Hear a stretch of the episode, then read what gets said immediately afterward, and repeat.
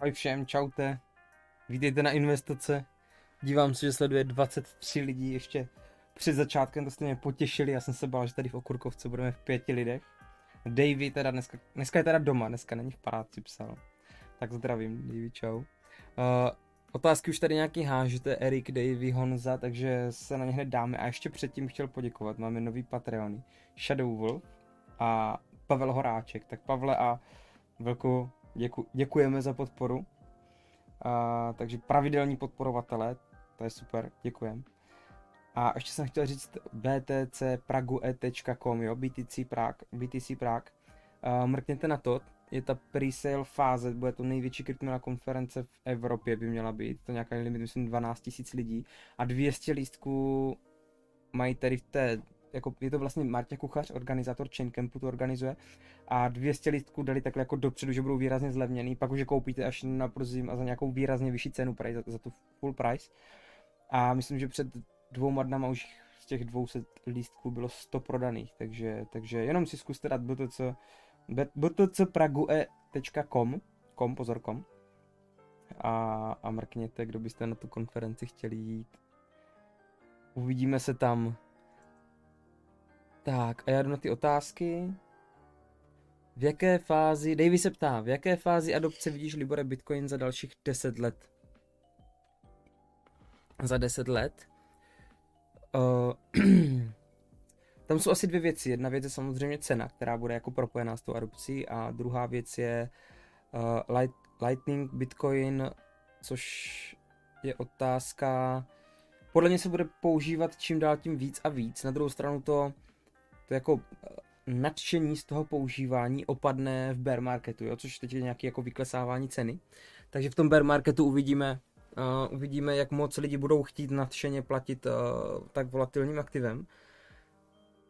Ale za těch 10 let si myslím, že to bude hodně, jakože co se týče jako obchodníků, kteří budou brát Bitcoin a podobně, tak to si myslím, že to bude teď to hlavní, že teďka vlastně za tady tu krizi, jestli bude krize, kdo, každý říká, co je něco jiného jako krize. Uh, každopádně teď, teďka v, do, v době té hyperinflace, ono ještě jako není hyperinflace, ale, ale asi cítím jako 16% inflace už jako poměrně velká inflace na to, aby lidi začali hledat alternativy. Jo. Tohle je třeba reálně to, pokud budou trhy v pohodě, trhy půjdou na vrch a inflace bude takhle vysoká, tak tam skutečně může dojít k tomu, že lidi začnou používat jako ochranu, ochranu toho majetku, že tady ty doteďka jenom spekulativní aktiva začnou brát, že hele, tak jestli máš prostě riziko 50% propadu ceny BTC, nebo si necháš ve svým měně za pět let eh, polovičit hodnotu eh, v důsledku jako inflace, tak eh, jako přepne lidem trošku myšlení, když si vezmete Turecko dneska, jakou má inflaci a podobně. Jo. Otázka je, jaká tady bude samozřejmě za rok. Jo. To, to, to jsou samozřejmě vše, všechno věci, které se snažíme věštit budoucnost, protože strašně moc věcí a cen je dneska vázaných na to, kdy skončí konflikt na Ukrajině. A uh, to se propíše jako do, do cen těch trhů, takže ono je tam strašně moc jako otázek, na to, abych určil, kde to bude. Jo. Ale, ale za 10 let si myslím, že Bitcoin bude znát už daleko víc lidí, bude to brát daleko víc shopů a tak je dost možný, že si projdeme tou fází, kdy to jako budou některé státy zakazovat. Jo, to, je, to je věc, která třeba tu cenu může poměrně dost dostat do kopru. Já si myslím, že dneska už je tolik spekulativního kapitálu, že ta cena až tak mizerně jako, že, že to dokáže se propadnout hodně rychle, hodně hluboko. Na druhou stranu si myslím, že ty spekulativní peníze dokážou to z toho nejhoršího vytáhnout. Ale ty spekulativní peníze, otázka je jako co, co budou chtít, jo. Tak jak dneska jako se říká, že to je dno, tak já si úplně nemyslím, že by to bylo dno z toho důvodu, že ten Bitcoin bude dno, až to nebude nikoho zajímat. Já si myslím, že to dneska ještě lidi zajímá. A pak je druhá věc chodí opisovat k akciovým trhům. Takže pak je druhá věc, pokud vylítnou akciové trhy, tak to se sebou vezme ten, ten uh, Bitcoin. Takže cena si myslím, že za 10 roku bude výš, bude daleko výš než dneska, to si myslím. Ať už tady přijdou zákazy nebo ne. A adopce si myslím, že bude, že bude jako hodně dál, hodně. Adopce je to, to, co, to, co jako výrazně potřebujeme. Ono to jde jako samozřejmě jedno s druhým. Takže vím, že jsem teda nic neřekl, ale aspoň tady takto. Myslím si, že Bitcoin budou znát téměř už jako všichni a že, že už se vás třeba v obchodech budou připraveni na to, jestli chcete platit Bitcoinem, budou se vás ptát. Jestli stačí tak to. On zase ptá, je pro Evropu, tak někdo jiný se ptá, uh, teď nevím kdo, Erik, Erik se ptá, S&P 500 alebo World Index, co preferuješ ty skrz XTB? Uh, asi to není skrz XTB, asi kdyby se jenom čistě, jestli S&P nebo World Index. Pokud bych chtěl jednu, jeden jediný fond, jako akcie, jako na ten důchodek, co tam potom píšeš, uh, dočtu teda myslíš, že S&P 500 je dostatečně diverzifikované na celoživotní holding jako důchodok. Myslím si, že S&P index, uh, že jsem krát, bude víc volatilní než World Index, jako na dlouhodobým timeframeu a, uh, ale ten World Index mi dává jako smysl, to je asi to, co bych nejvíc kupoval celoživotně jednu jedinou věc, tak je asi World Index. I když teďka řeknete, ale z posledních deset let jako šel víc S&P Index než World Index.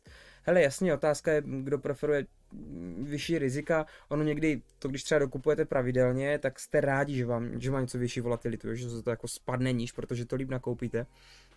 Ale třeba skrz diversifikaci, řekl bych, že kdybych vypustil tady ty dva fondy, ale máte svět, a chcete celosvětově x největších firm, anebo byste si vybrali jednu jako lokalitu. Tak jako na ten 40 letý horizont, ten je podle mě tak dlouhý, že kdybych si měl z těchto dvou vybrat jenom jeden jediný, tak je to World Index. Ale pak samozřejmě řeknu, ideální je si vyberte třeba 6 indexů. Jo, kupte si iWorld, kupte si S&P, kupte si nějaký azijský, kupte si nějaký evropský, klidně si dejte i emerging markets a uh, klidně si prostě jednou za čas rebalancujte, pokud dojde jako k nadvážení či podvážení té nějaké konkrétní složky. Ale dneska, když se podíváte na World Index, tak S&P Index, oni se jako ze značné míry jako překrývají, jo, že, že v tom S&P Index má většinu firm na světě jako celosvětově největších, takže tam jako je jiný třeba ten poměr těch věcí a World Index obsahuje víc věcí, Každopádně si myslím, že obojí je dobře z akcí. World Index je jeden na všechno, ale já bych koupil klidně i World, i S&P a prostě si to trošku rozsekal. Klidně i na ty konkrétní třeba trhy, anebo i ty emerging markets. Ale jako je to otázka preference. Takže asi kdybych měl odpovědět, tak já bych řekl World Index, na druhou stranu já to radši rozsekávám, takže toho World Indexu mám méně a víc toho rozsekaného. Otázka je, jak často se chcete třeba připojovat, jak moc to chcete sledovat nebo nasledovat. Kdybych si měl vybrat jako svoje penzíko bez státní podpory, tak jdu do World Index asi. Tak bych šel, tak ano. Ne asi. Honza se ptá, je pro Evropu velký problém posilující dolar? Já přemýšlím, proč by to měl být problém. V podstatě dolar index teďka zase atakuje snad i all time high, ne? Nebo all time high ne. To je dneska, dneska dolar index je na 100, 107 bodech a uh, když se podíváte i českou korunu vůči dolaru, tak dolar teďka hodně posílil, euro tolik ne. Uh, asi je logický, že by měl ten dolar posilovat. Otázka je to zase asi na import a export, jak moc toho kupujeme z Ameriky. Nemyslím si, že by, já si nemyslím, že by to měl být problém. My máme tady interně svých problémů dost a to jsou právě ty dodavatelské řetězce, to jsou cena komodit, ale oni to mají i v Americe, jo, takže, takže všeobecně prostě, když to všude hoří, tak eh, do, dolar prostě posiluje. Teďka teda ale World Index, uh, eh, MSCI World myslím docela poměrně posílil a, a posílil i dolar, takže, takže asi se čekají nějaký neúplně dobrý dobré věci. Takže ne, nemyslím si, že by to měl být pro Evropu velký problém. Jako za mě, co se týče hospodaření Fedu a hospodaření ECB, tak ta ECB má prostě nakročeno špatným směrem. To euro je prostě dneska, jak to říct, No, prostě tady máme tolik zadlužených států tak moc, že, že ta ECBčka je jako podle mě trochu v šachu. Takže se na jedné straně hyperinflace, na druhé straně jako znehodnocení měny a nic s tím neděláme. Na druhou stranu říct, že Fed to, že zvýšil o, o, o pár bázických bodů reposazbu, tak to jako, jestli máte 0 nebo 0,5 nebo 0,75, prostě nejsou tak velký rozdíly, jo, ale, ale Fed už, jako rozdíl je v tom, že, že Fed už to, to vykročil jako tím směrem zvyšování sazeb, když to Evropa říká, jo, ale na podzim asi jsme možná jako něco, takže, takže Euro za mě dneska moc ne. Dolar je to, kde já jsem byl poměrně teďka jako stažený, no. Tak, další otázka, já budu muset říkat. Uh, tak, Michal se ptá, co dělají banky s penězi vkladů svých klientů? Tak oni je dají do své bilance, do své uh, rozvahy. Uh, a pak s nimi nakládají, jak chtějí. Musí mít nějak, něco málo, jako musí mít samozřejmě v té bance, něco, oni si drží víc, než kolik je, je to povinný. A oni ty peníze můžou vzít a půjčit někomu dalšímu. Ty peníze, které nemají jako rozpůjčovaný dál, tak si dávají uh, přes noc do, do České národní banky. Právě proto nebo vyhlašuje reposazbu a oni když z toho přes noc vytřískají jako reposazbu, tak, uh, tak vlastně vy jim dáte peníze, oni vám je úročí na spořici 4%, ale uh, třeba to, co jim zbyde v těch penězích v tak si prostě zaparkují do České národní banky, ta, ta repo sazba, to je samozřejmě ročně udávaný údaj, jako ročně, ale úročí se to jako denně.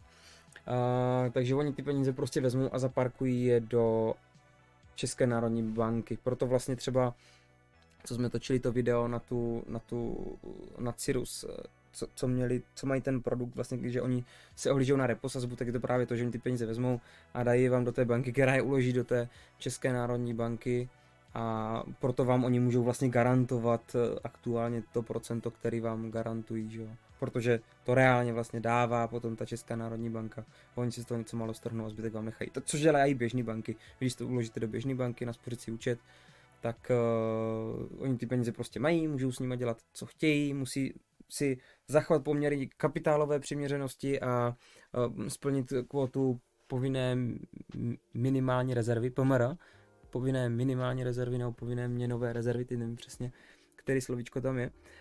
A pokud to splní, tak se s tím vlastně dělají, co chtějí. Pokud nedojde k běhu na banku, jak k tomu došlo ve Sberbance, pak už si ne, úplně nedělali, co chtěli.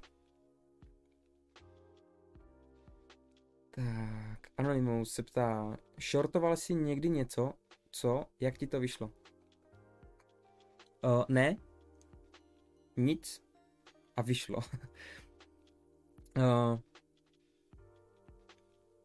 jak to říct, já nejsou, že bych vyloženě vsázel na jednu věc, já v akcích moc nejsou jako stock picker, nebo, nebo že bych jako v kryptu konkrétně jeden projekt jako, jako moc za, zafinancoval.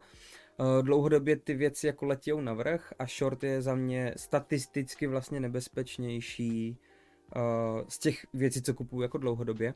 A uh, pak se dá jako bavit, co je short. Když mám, dám příklad, kdybych měl koupený dva bitcoiny třeba a zároveň bych shortoval bitcoin, tak to používáte třeba na hedging. Jo, já se ale nehedžu, prostě když to chci prodat, tak to prodám.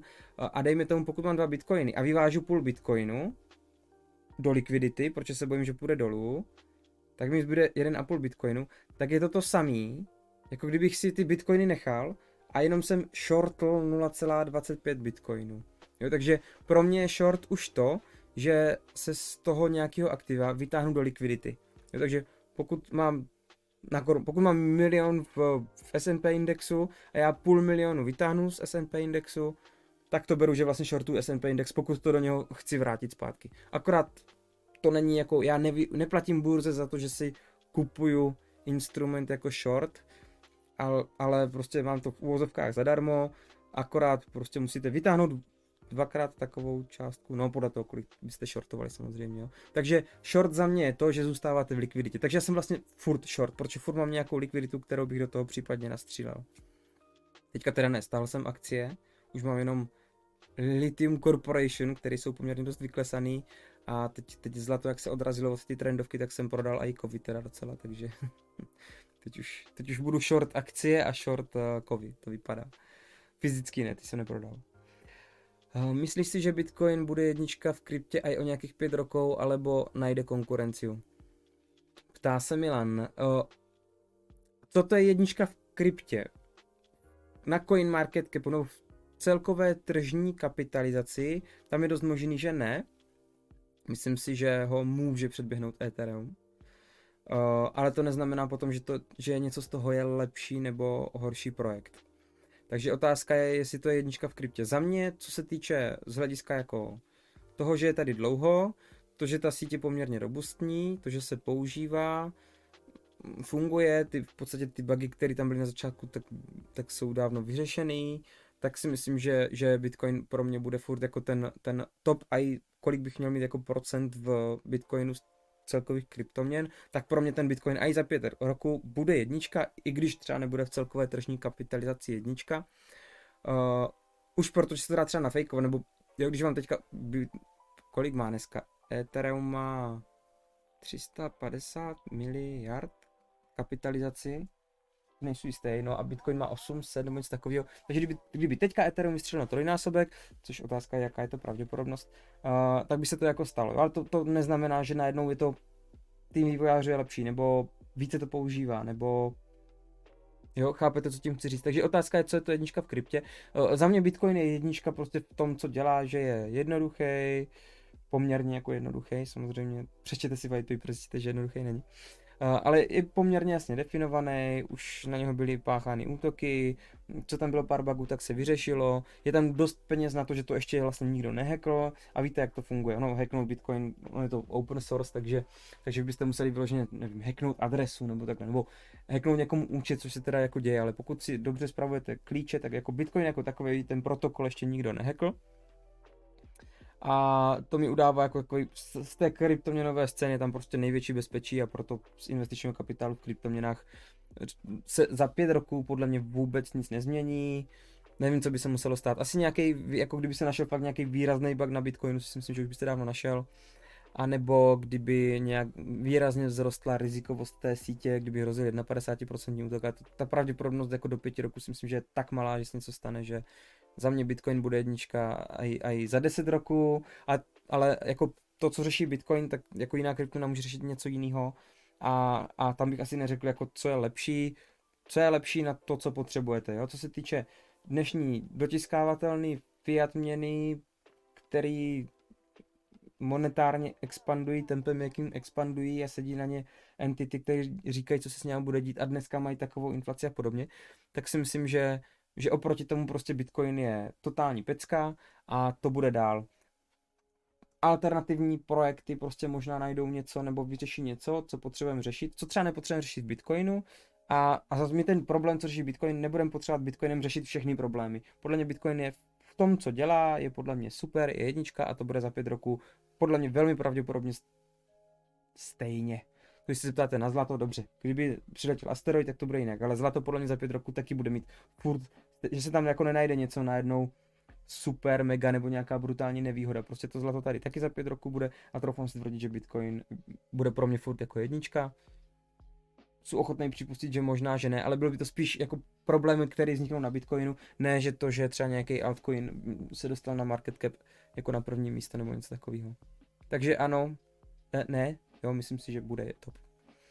Tak, Jonáš se ptá, řešíš konsolidaci BTC na peněžence, jak o ní mluví Kicom v nedávném YouTube? Uh, řešíš konsolidaci BTC? Hele, neřeším, já těch transakcí nemám tolik. Jo, ono je něco jiného, když vám prostě chodí do nateový jako bitcoiny a podobně, nebo když si prostě sem tam řídíte nákup asi si zvažte sami. Myslím si, že jednou za čas to bude dobrý, bude to řešit dobrý a i potom řešit třeba i z hlediska zabezpečení. Prostě čím máte novější bitcoinovou adresu, tím je jako menší pravděpodobnost toho, že do budoucna při vyšším výpočetním výkonu nebo, nebo při vynálezu kvantového počítače, tak, tak to bude jako dobrý. Uh, pak je samozřejmě otázka nějaké anonymity, pokud si to prostě tu konsolidaci provedete a vezmete na jednu adresu si pošlete coiny, které jste chtěli mít anonymní a i s coinama, které nebyly anonymní a pak vlastně společnost Chainalysis provede nějakou tohle, takže, takže s těma konsolidacemi bych asi řekl jako opatrně, klidně si to prostě hoďte pod jiný passphrase nebo, nebo do jiného trezoru. Než se do toho pustíte, tak si o tom nazjišťujte. Každopádně pokud máte víc jako menších částek a, a při jiné ceně Bitcoinu, tak si myslím, že jednou za čas je asi dobrý si tohle zjistit, co to vůbec je, pořádně si to nastudovat a upravit, nebo říct si, když to nastudujete, jestli to chcete províst. Takže mm, za mě jo, kor, pokud třeba při, přijímáte donaty, tak to bych řekl, jo, to si rovnou zjistíte, co to je. Ať vám to pak jako ty fíčka jako nesežerou moc. Tak PR 1984 poslal další desátek, ok. Uh, hele, uh, PR, já tě asi nesmím jmenovat, ani, ani křestním. Uh, ty si, my jsme říkali, že posíláš tisícovku měsíčně, jestli to bude pravidelný. Ty jsi řekl, že to nebudeš posílat měsíčně, ale že nepravidelně, že někdy jednou za měsíc, někdy jednou za 14 dní, tak teď to prý vychází na jednou za 14 dní, takže, takže moc děkujeme. My možná, ty už máš nový týr, my ti budeme muset přiřadit možná vyšší, že? Jestli to bude tady tímhle tempem. Tak bys odhalil i ten největší, největší týr. Uh, děkuju moc teda a prý jsi byl na dovolené, tak kde jsi byl? A jenom upozorňuji teda, že uh, já tady mám je před sebou jenom tady to slajdu a to, co mi píše Jarda tady, takže když mu to napíšeš někam, kam mu píšeš, tak já si to přečtu. Takže kde jsi byl? Uh, Anonymous se ptá, pokud zruší den z BTC po třech letech, jak se pozná stáří Bitcoinu, jak se rozlišit dříve a později koupené? to je dobrý. Uh, tam je dobrý to slovíčko pokud. To si myslím, že je jako v České republice to není úplně hudba brzké budoucnosti. Uh, tak a teda k tomu, kdyby se to teda stalo, což by bylo super, už proto třeba ta hodle strategie může být jako dobrý. Ale teda dneska jsem se bavil, já jsem tady měl před, dnes jsme začali stream, já jsem akorát byl, jsme dělali rozhovor, pak jsem akorát pojedl a šli jsme rovnou semka. Dal jsem si kousek hopia, děkuji Kicome, děkuji Luke, uh, takže, takže jsou takový docela veselý. A my jsme právě točili s uh, Kirillem Juranem. Byl tady Kirill teďka, takže za týden ve čtvrtek vyjde video. A dám vám tip, na to se určitě podívejte. Uh, nedaňte Bitcoin ani FIFO, ani aritmetickým průměrem. Daňte to způsobem HIFO. HIFO, myslím, hi. HIFO, myslím. No, každopádně se podívejte za týden na díl s Kirillem, protože protože to mi přijde jako super zpráva pro lidi, kteří sem tam dokupují a sem tam prodávají. Takový dobrý tip mi dal dneska. Mám vám ho říct? Nebo si počkejte si na díl. A nebo si najděte, co je HIFO. Pokud to vůbec říkám dobře. Jak se pozná stáří Bitcoinu, jak se rozliší dříve a později koupené? Hele, myslím si, jako že kdybych chtěl být já úplně krytej, tak že by to bylo optimální prostě si na každou tu transakci vytvořit vlastní adresu, a potom fakt vyloženě zlikvidovat tu danou adresu. A pak to samozřejmě bude o té databázi spíš asi, jak si to vedete. A otázka, jak by to úřad řešili, jestli to je fakt vyloženě ukažte tu adresu, kterou jste zlikvidovali, že byste museli jako na adre- každou adresu. No pak když to koupíte ale přes nějakou, na nějaké eh, třeba směnárně a necháte to tam, což samozřejmě nedělejte, tak to je pak otázka, jak by se to dokládalo prostě jenom účetní, dáte to účetní, řekněte tou metodou, kterou uslyšíte tady na investice za týden. A mm, asi největší krytí proti úřadu, kdy oni kolikrát sami neví, co s tím, tak je asi to, že bych si to prostě nechal posílat na Trezor na konkrétní adresu a každý nákup bitcoinu bych prostě likvidoval ty bitcoiny, které byly nakupovány uh, před těmi tři lety, no. Bylo by to super, kdyby byla na BTC ten daňový test tři lety. A i to, že to vlastně by zjednodušilo velmi to, že když na tom realizujete, když realizujete do 100 tisíc ročně, že to nemusíte danit, jo? To není jenom o tom jako po těch tři letech, ale v podstatě pokud se útratou v Bitcoinu byste se vlezli do 100 tisíc, ale zase je to na součtu všech aktiv, což jako blbý, uh, tak byste vlastně ani takový ty malý obchody jako nemuseli úplně ani danit, no, takže to by bylo úplně skvělý, no. Tak, PR, už jsem zase chtěl říct to tvoje jméno, byl ve Švajcu, ve Švýcarsku, no, tak ty už si tam hledáš, ty už si tam hledáš bydlení, ne, tak dovolená, podívání se potom, kde budeš bydlet. Tak, jaké kroky, Anonymus se ptá, v měnové politice čekáš od Aleše Michla a nového složení Rady ČNB?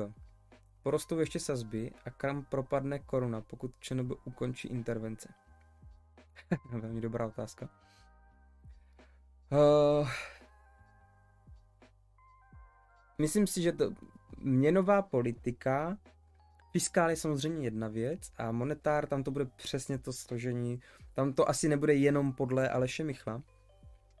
Mimochodem jsem mu volal, jestli by pozval, přijal pozvání do Investoky. Jo, jasně, hoďte mi to do mailu, klasika.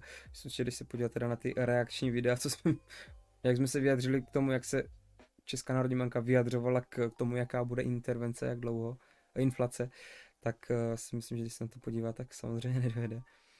Mm. A já, já jsem tam psal dobrým, jako já bych si s ním fakt popovídal, žádný hate, jako jenom jako zajímalo, takže to mě, to mě, to mě, to mě zajímalo. Porostou ještě sazby, já si myslím, že ještě jednou, dejme tomu dvakrát, jo, a pak si myslím, že už to bude stagnovat, půjde to, myslím, že to budou chtít jako aj nahodit. A kam propadne KČ, pokud ČNB ukončí intervence? No to je otázka, jestli je ukončí, že jo, no. Jakože asi, asi jo. A on jako když to spadne moc, tak oni zase jako něco začnou jako intervenovat, takže asi bych se na toto nerad sázal. No je to, je to zase to souvisí s tím, jestli dneska být nebo nebýt dolarů, že jo? protože pokud, pokud z nějakého střednědobího jako hlediska uh, Fed bude zvyšovat sazby a česká koruna nebude zvyšovat sazby, do budoucna možná bude snižovat sazby, otázka jak by si to obhájili, tak jako dolar by mohl jako výrazně růst proti koruně, že jo? Protože on teď roste oproti všemu, dolar index jako výrazně roste, a pak ještě otázka, kam by mohla spadnout koruna. Ale jako tu, tu, tu a konkrétní jako úroveň, kam by to mělo spadnout, si vůbec netroufám ani odhadovat. Jo, tam, tam, tam je tolik, tolik, tolik, jedna věc je to, že řídíte ty, to, že řídíte ty úrokové sazby, že jo, což teď, teď ještě podle mě zvýší možná jednou, dvakrát a pak, pak si myslím, že to bude stagnovat.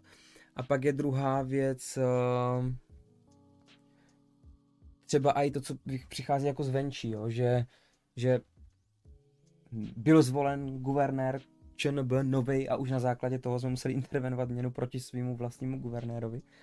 Uh, a pak do toho vstoupí ještě ty intervence. Takže já si vůbec neodhadnu, jako oni budou řešit samozřejmě import, export, inflaci a to jsou podle mě dneska tak strašně proměny, které některý můžou jít proti sobě, že, že bych si vůbec nedovolil. Jako středně době si myslím, že jako úplně párník jako rozjetý nepřetlačíte, takže středně době si myslím, že by dolar měl posilovat a že možná likviditu je dobrý parkovat i do dolaru.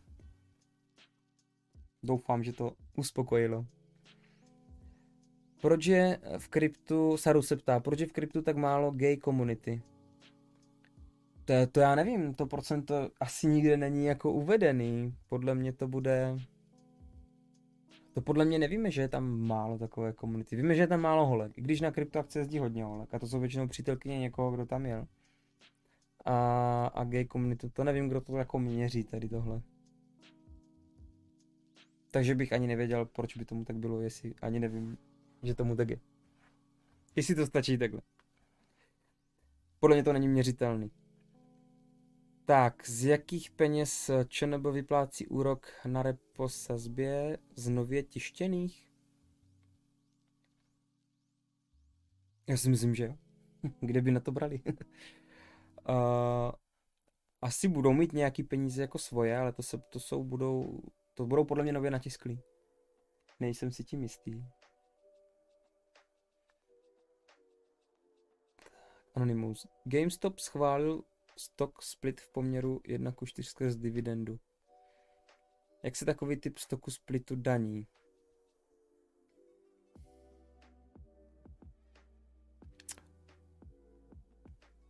Jo, takhle. Jako ten konkrétní krok, kdy se to stane, tak se nedaní a podle mě se započítává právě ten split, že vy si prostě odečtete náklad, kolik vás stálo nákup toho něčeho a zase poměrově, pokud jste koupili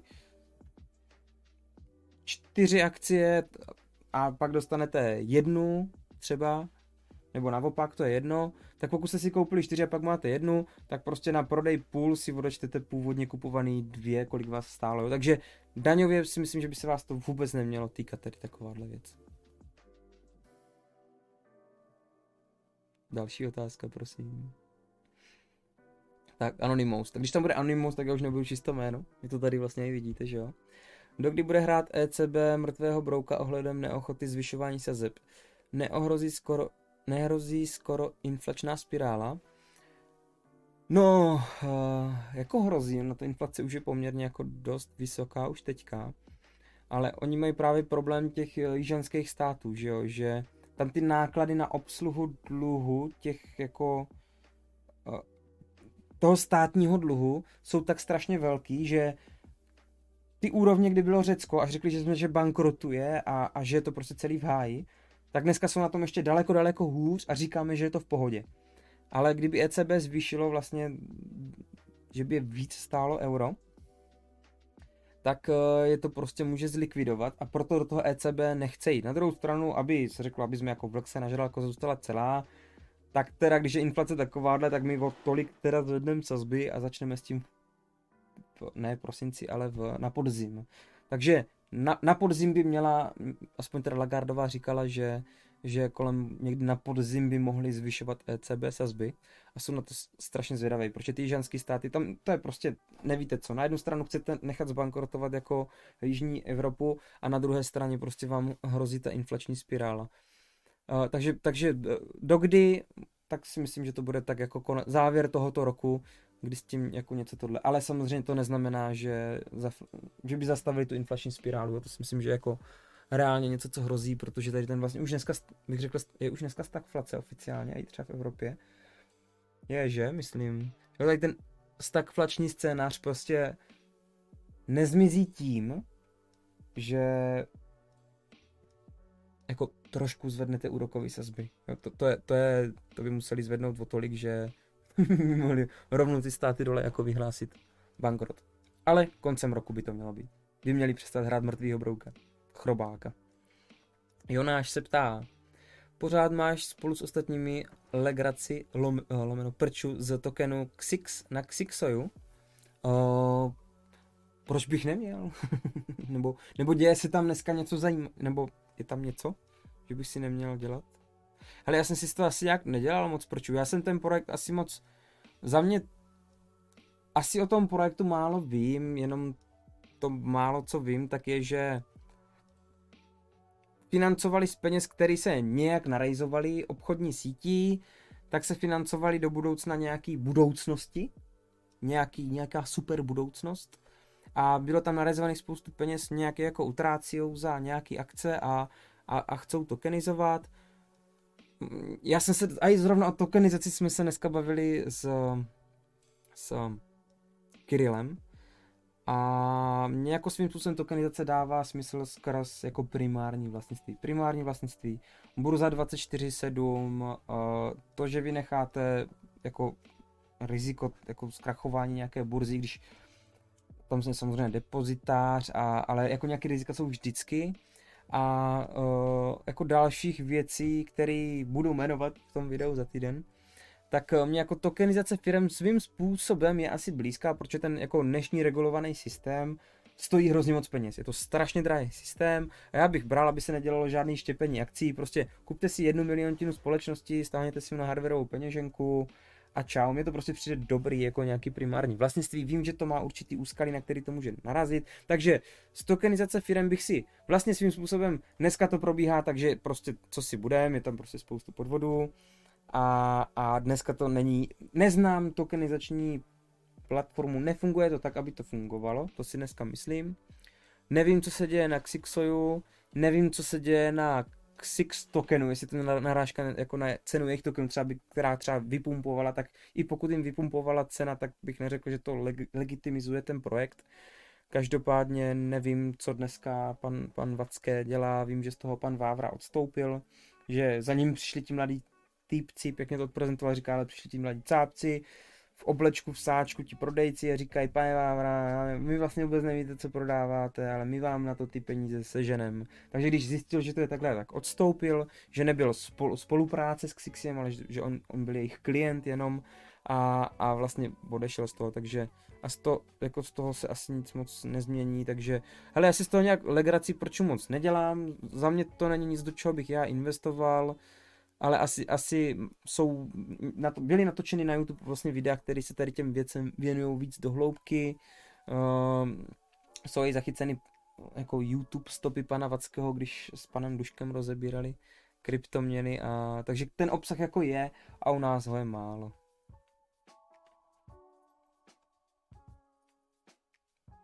Majo se ptá, proof of work lomeno proof of stake. Kdo bude winner za 10 let? Tak se budu opakovat, my jsme to probírali s Kirillem. Ale pozor, to jsme probírali vlastně vedle. To nebude, tohle nebude v příštím, uh, příštím díle. Uh, za mě dneska proof of work, protože když pácháte 51% útok, tak vás stojí moc peněz ho udržovat v chodu za to, že pálíte elektrickou energii. A oproti tomu je proof of stake, který, když máte 51% jako můžete spáchat 51% útok a vás vlastně nestojí nic, abyste ten útok páchali dlouhodobě. Takže to je za mě z hlediska bezpečí, tak dneska rozhodně proof of work. A pak je ale druhá věc, a to, to, to, to byla velmi zajímavá diskuze s Kirillem, to jsem říkal, škoda, že to neřešíme před mikrofonem, kdy proof of stake, eh, že ten proof of work má, a to jsme si probírali tady, takže to, to bude, proof of stake má, proof of work má problém vlastně toho, že abyste používali, aby, aby ty fíčka, jakmile přestaneme těžit bitcoiny, vlastně bitcoinu se bude těžit velmi málo, tak abyste to drželi v síti, tak vás budou muset uživit fíčka, který fakt budou muset být velký na to, aby uživili tu síť, ale to si myslím, že je jako fakt hodně, hodně dlouhodobý výhled. Ale to neznamená, že by se ta otázka neměla řešit.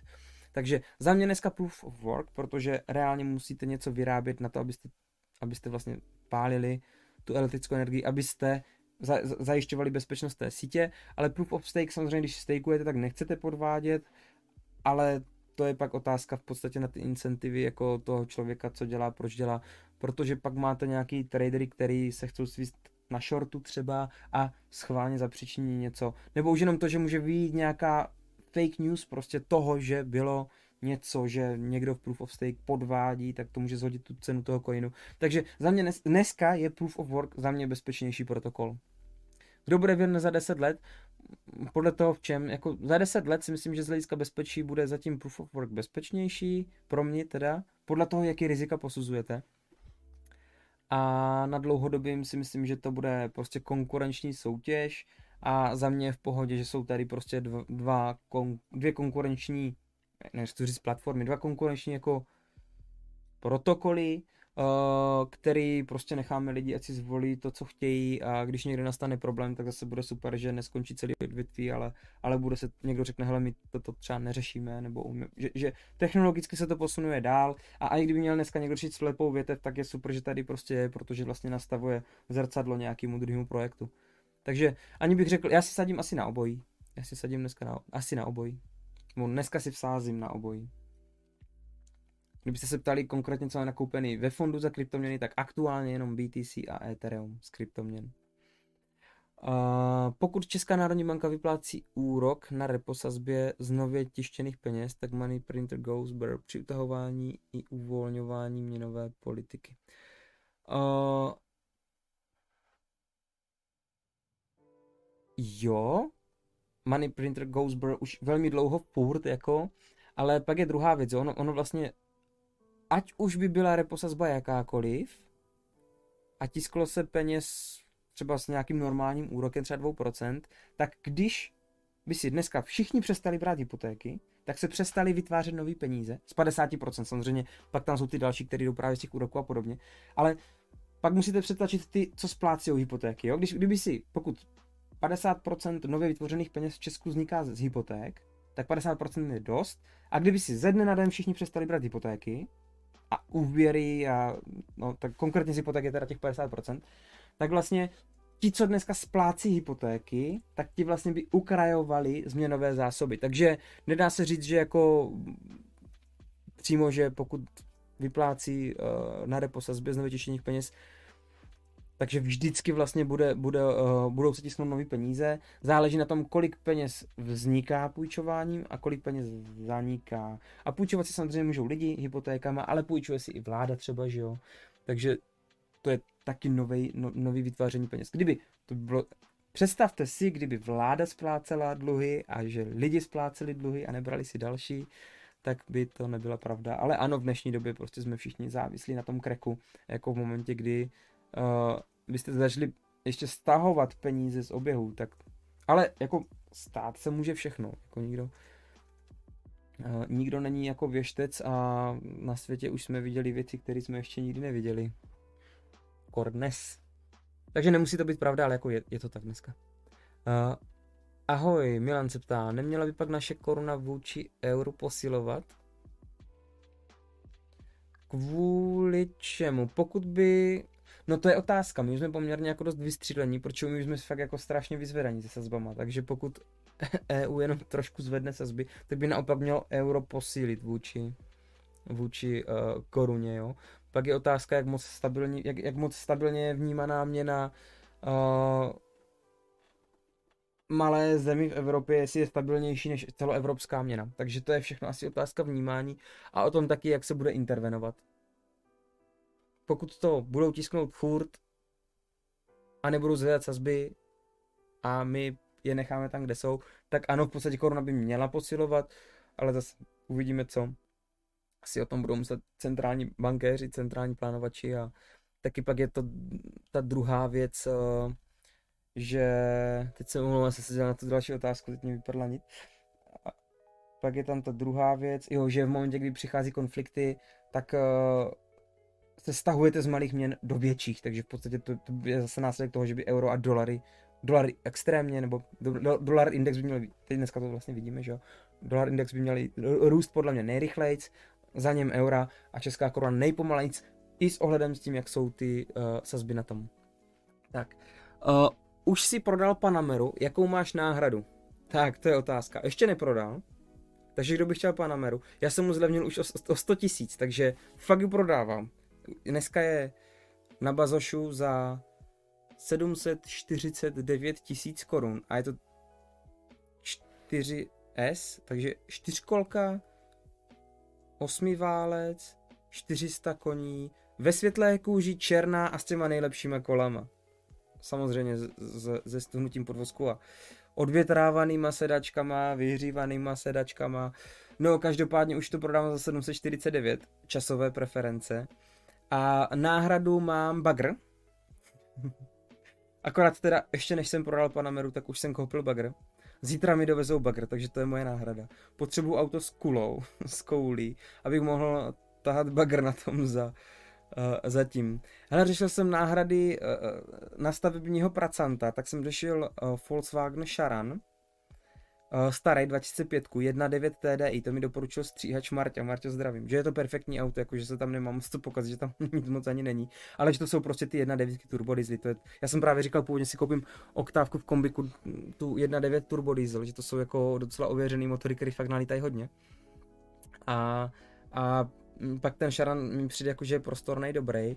A na to mi teďka jako budoucí sou, soused novej, tak mi řekl, že, že si mám koupit Ford Mondeo, že, že to je uh, auto, kde už se fakt nemá co pokazit, že už tam fakt jako nic není. Že tam mi nebude líto hodit ten pytel cementu a, a já jsem se dělal ty Fordy Mondo, to koupíte že to si koupíte auto levnějc, než jsem měl a, a popko za varíkem ročně, jo. Takže, takže, takže tak, no. Takže náhrada, náhrada ještě uvidíme, no. Bude to...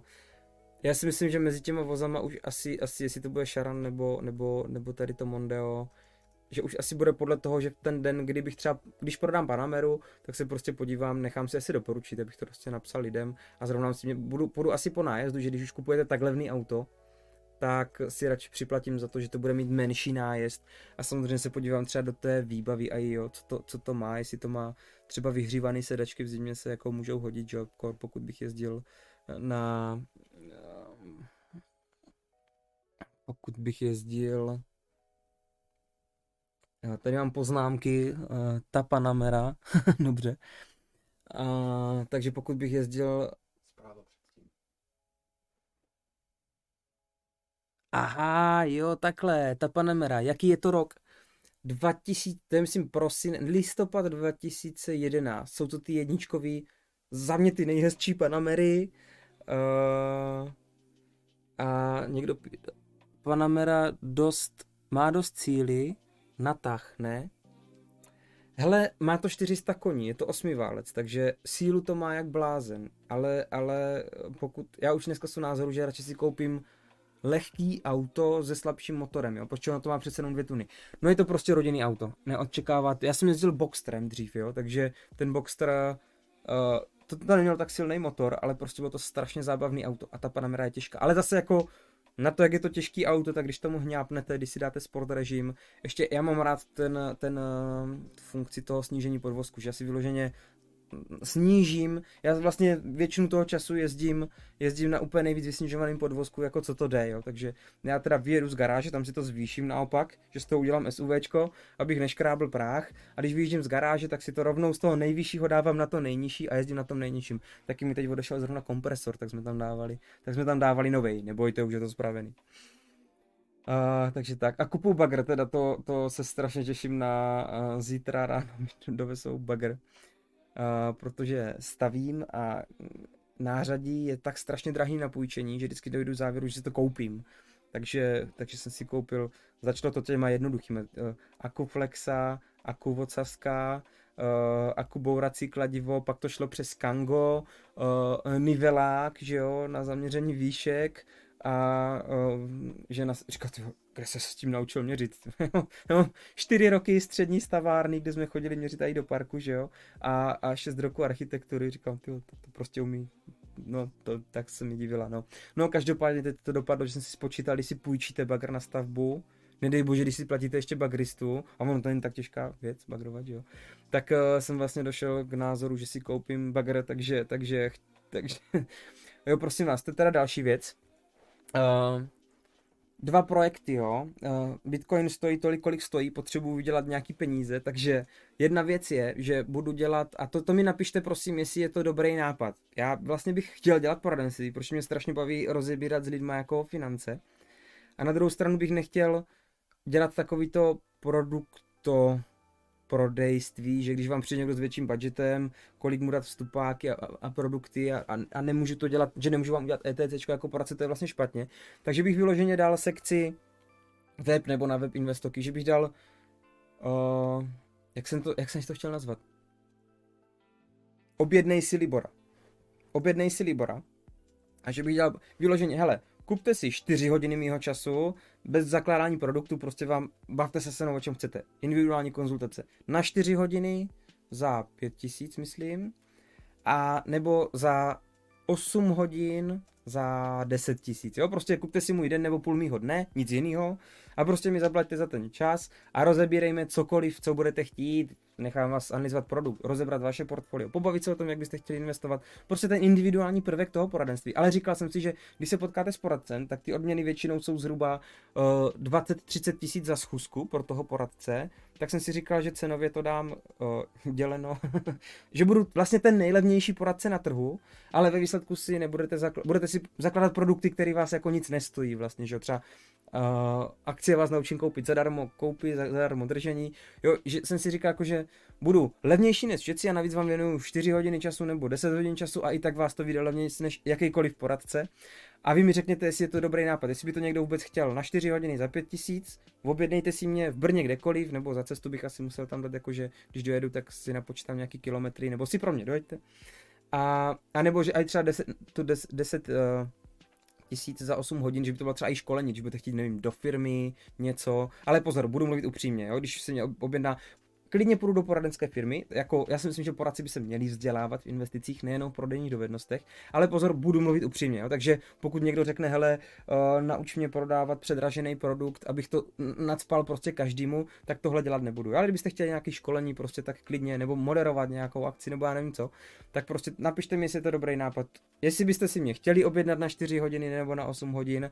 A pak jsem si říkal, že bych to třeba to celodenní, jako 8 hodinový, že bych dával třeba dvakrát do měsíce a že bych to vlastně pak reguloval cenou. Že když se mi dvakrát do měsíce obsadí tři měsíce, tak bych třeba zvedl cenu a, a nebo, nebo naopak, když to, to zájem nebude takový, tak bych ho třeba snížil a po těch třech měsících uvidím, jestli, jo, že, že to budu cenou regulovat to, kolik to stojí. No. Takže to je jedna věc, uh, že je projekt jako uh, objednej si Libora, uh, taková vlastně konzultace se mnou, nebo školení se mnou. A pak je druhá věc oproti tomu.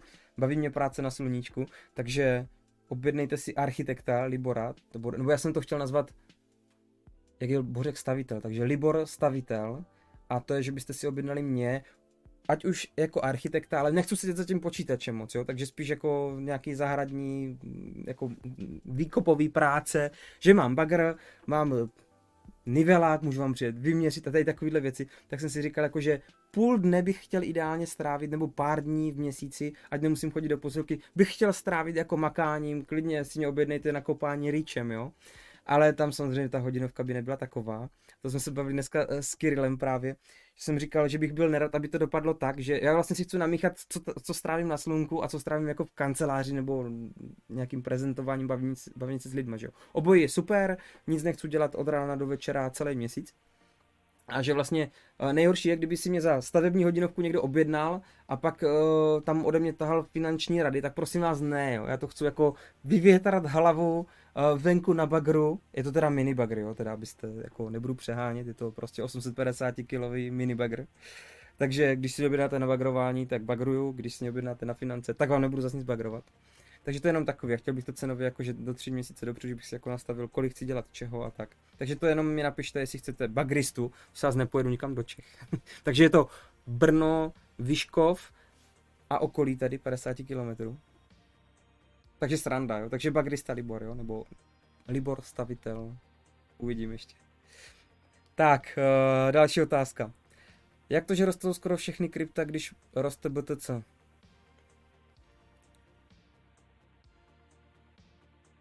To, to je normální, ne?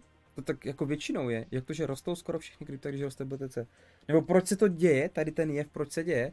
Hele, BTC je ten t- BTC is king, jo? Prostě BTC za vylížerem navrh a říká se altcoinům někdy, že jsou prostě bitcoin na páku. Když je crypto sentiment bullish, tak lidi hážou peníze jak do bitcoinu, tak do altcoinu.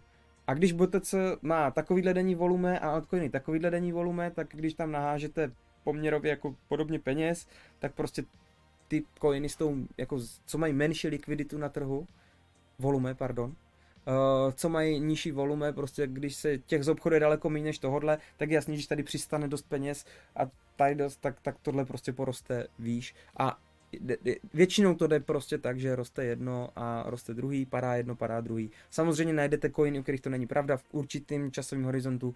Co to bylo? Myslím, Ripple nebo Tron jsem se díval, že byl fakt jako, že zatímco BTC půl roku vyklesával, tak on jako stagnoval. Byly dva coiny, který, který jsem teď někdy vlastně jako realizoval, protože protože jako šli sice vůči Fiatu do strany, ale vůči BTC poměrně narostly, takže Tron nebo Ripple a Monero možná.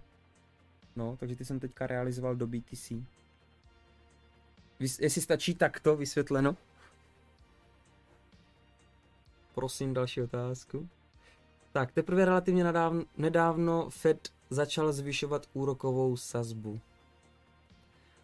Je asi předpoklad, že budou zvyšovat i nadále. BTC docela klesl, částečně i kvůli tomu to nebude klesat dál. Uh, jo, to je ta korelace vlastně s těma trhama, o které se mluví, která tam jako je očividně. Ano, myslím si, že pokud budou padat akciové trhy, tak bude padat i cena Bitcoinu a ty akciové trhy chodí opisovat od úrokových sazeb.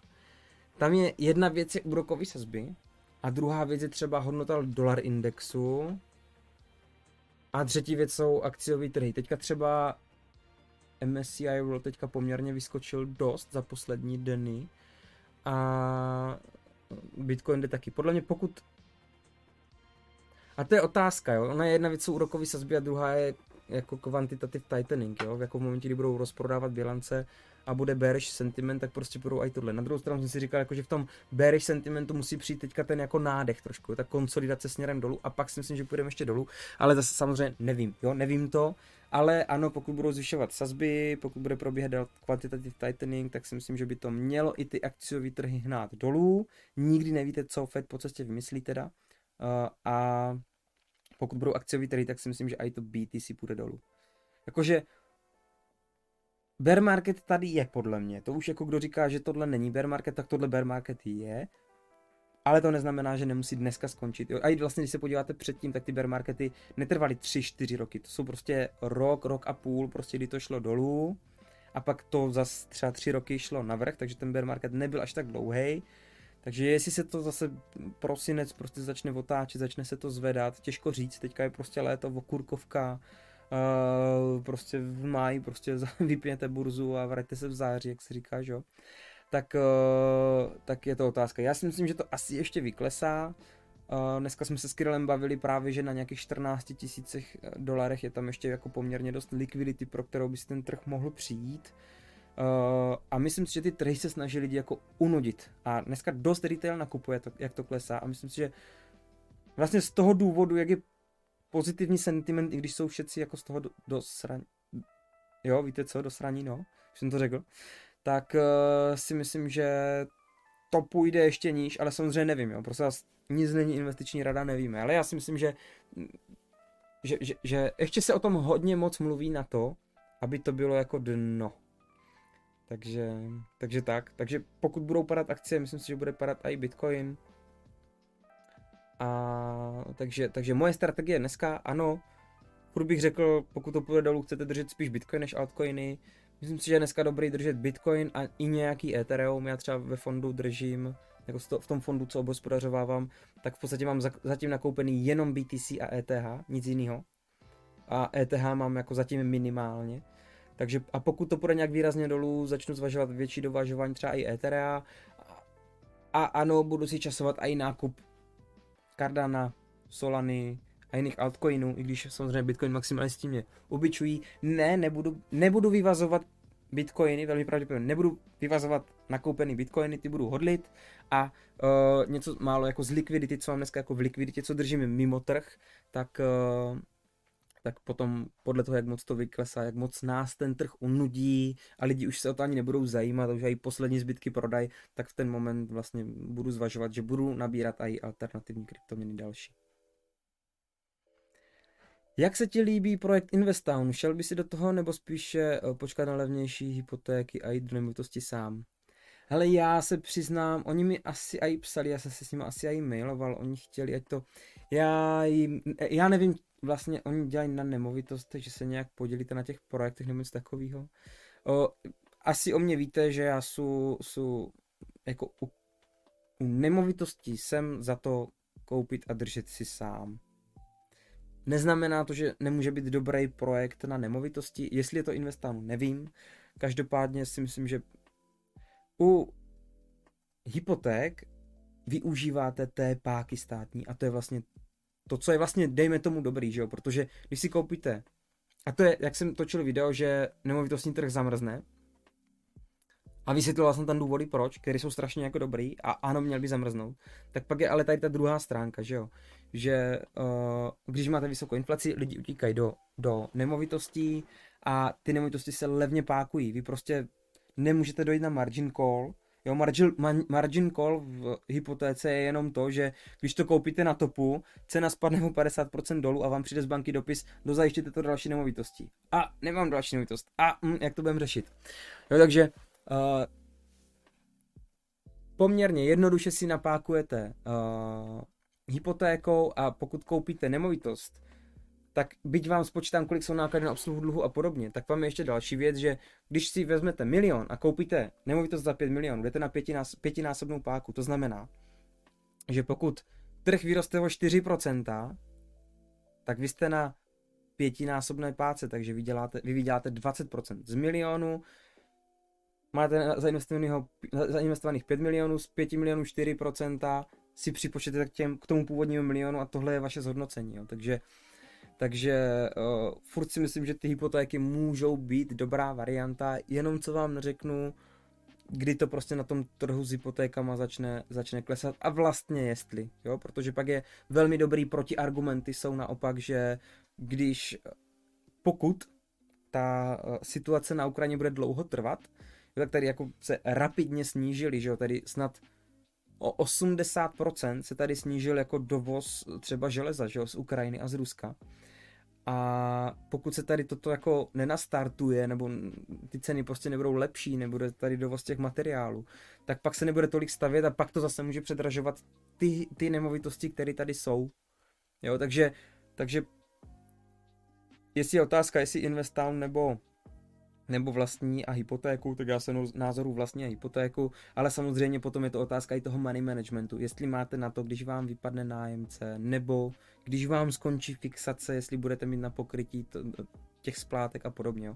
Na druhou stranu dneska si můžete třeba koup, vzít hypotéku a tím, že máte třeba, že jak tady byl, tí, jak tady byl Cyrus vlastně, na to, že oni vám dají dneska na no, v tom jejich produktu, že vám ty peníze uloží do banky, která to úročí jako reposazba a každý si z toho něco vezme, tak dejme tomu, pokud vám dneska společnost nějaká nabídne úrok 5%, nebo ani spořící účet vám dneska nabízí 4%, a vy si půjčíte hypotéku za 5%, tak vlastně ve výsledku vy si můžete půjčit víc, než potřebujete, podle toho, kolik stavíte, co pro fakturujete a podobně, jo. Ale, ale uh, třeba když si zpětně profinancujete pozemek, tak vy ty peníze můžete vzít, dát si je ty, co nevyužijete, na ten produkt nějaký, třeba na spořák, a pokrývat to třeba dva roky nesplácet vůbec a pokrývat to jenom z těch peněz, které jste si jako půjčili, že jo.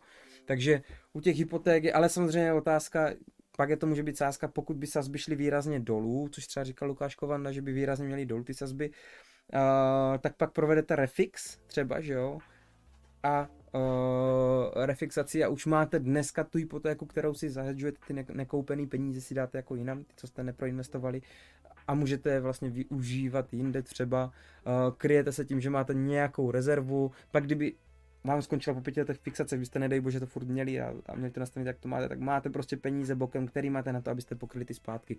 Já jsem zastánce vlastních uh, hypoték, každopádně nevím přesně, jak ten Investown je nastavený. Tak, vidím tady, máte zájem si objednat Libora. Ano, ale Libora Bagristu 50%. Takže ano, ne, průzkum 8 hlasů. Takže 25% chce a já teď nevím, jestli si 50% mě nechce objednat. čtyři lidi si mě nechcou objednat. A čtyři lidi si mě chcou objednat. A dva lidi si mě chcou objednat jako bagristu a dva si mě chcou objednat jako investiční. Čtyři si tě chcou objednat jako bagristu, čtyři jako poradce a dva tě nechcou vůbec. Dva mě nechcou vůbec. Tak jdu brečet, to teda za prvé, a za druhé teda chcete bagristu a za... Tak to je super, to je dobrý. Ale já fakt nepojedu nikam do Prahy.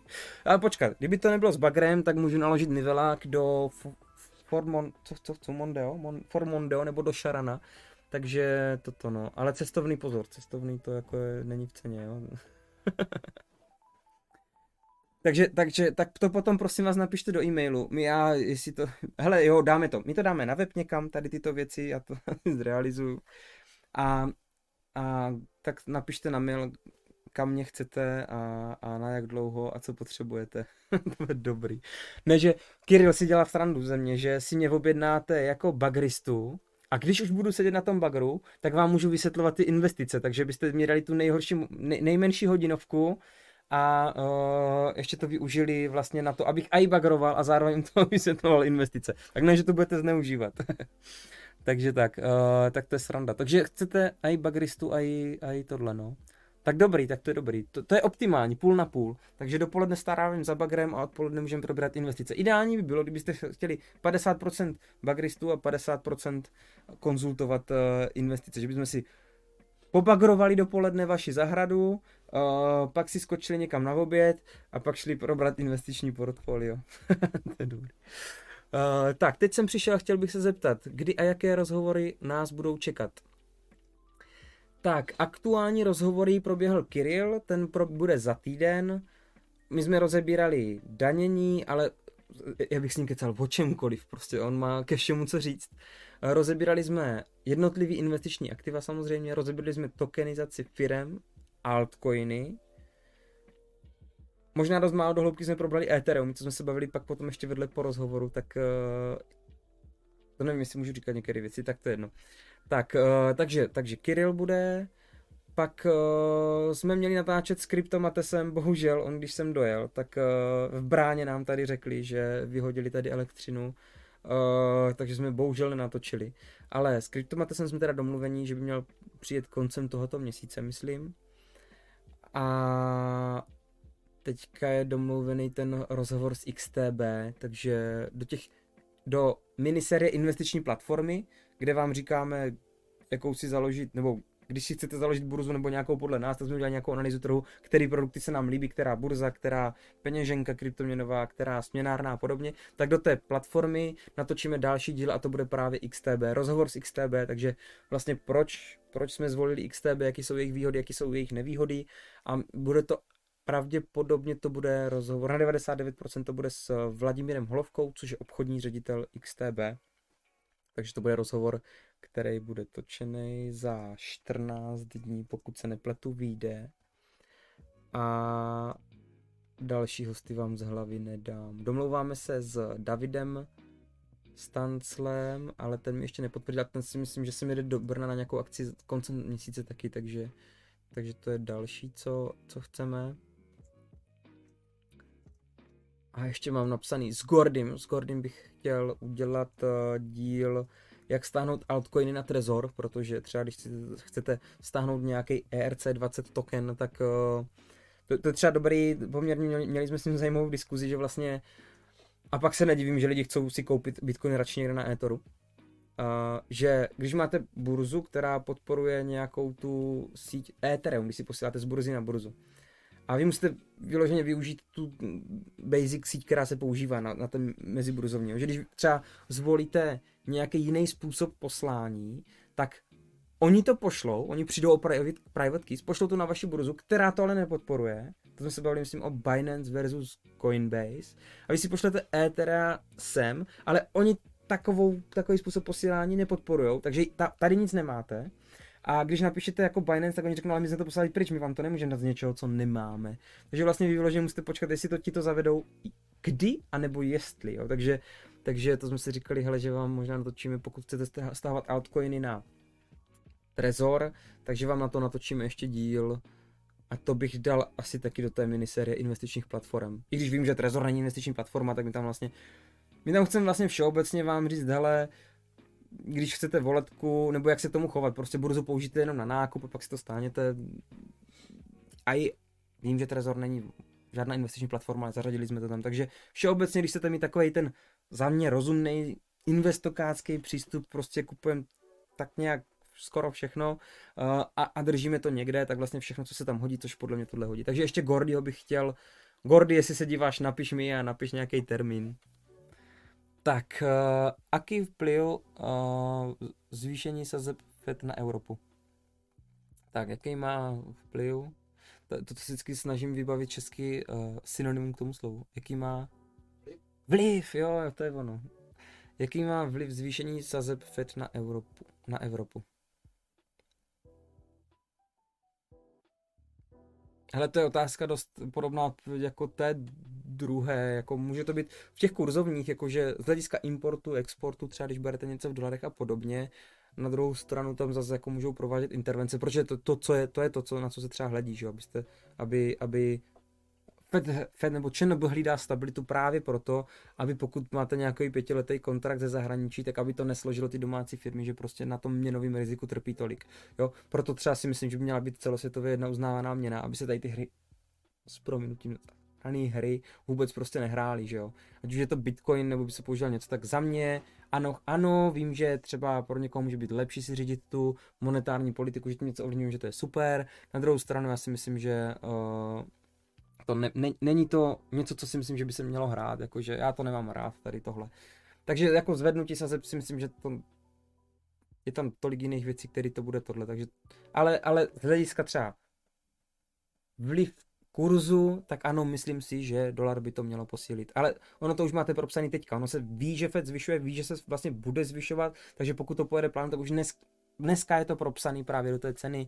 I do ceny eura vůči dolaru už je dneska propsaný právě to, že se zná, ví ta retorika té ECBčky, že prostě bude zvyšovat sazby až koncem tohoto roku. Tak, jestli stačí tak.